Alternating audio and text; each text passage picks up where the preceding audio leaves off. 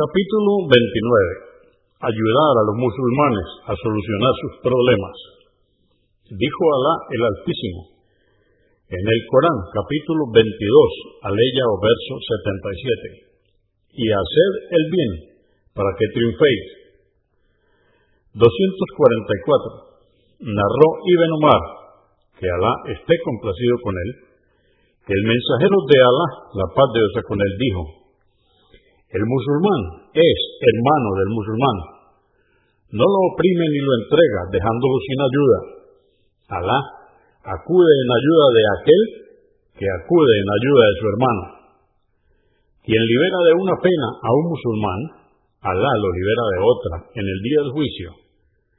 Quien cubra los defectos de su hermano, Alá le cubrirá los suyos en el día del juicio. Convenido por Al-Bukhari, volumen 5, número 70, y Muslim, 2580. 245. Narró Abu Huraira, que Alá esté complacido con él, que el profeta, la paz de Dios sea con él, dijo: quien libere a un creyente musulmán de una de las penas de este mundo, Alá le liberará de una pena el día del juicio.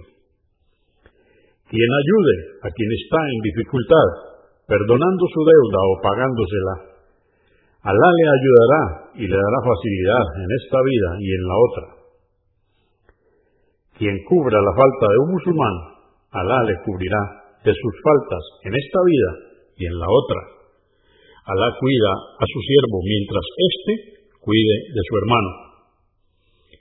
Quien busque el conocimiento, Alá le facilitará el camino hacia el paraíso.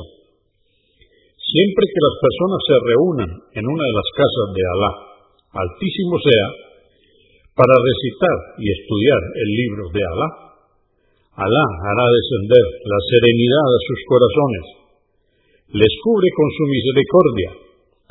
Los ángeles les rodean y Alá los menciona ante quienes se encuentran con él.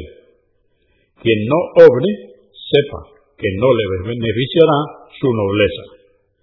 Muslim 2699.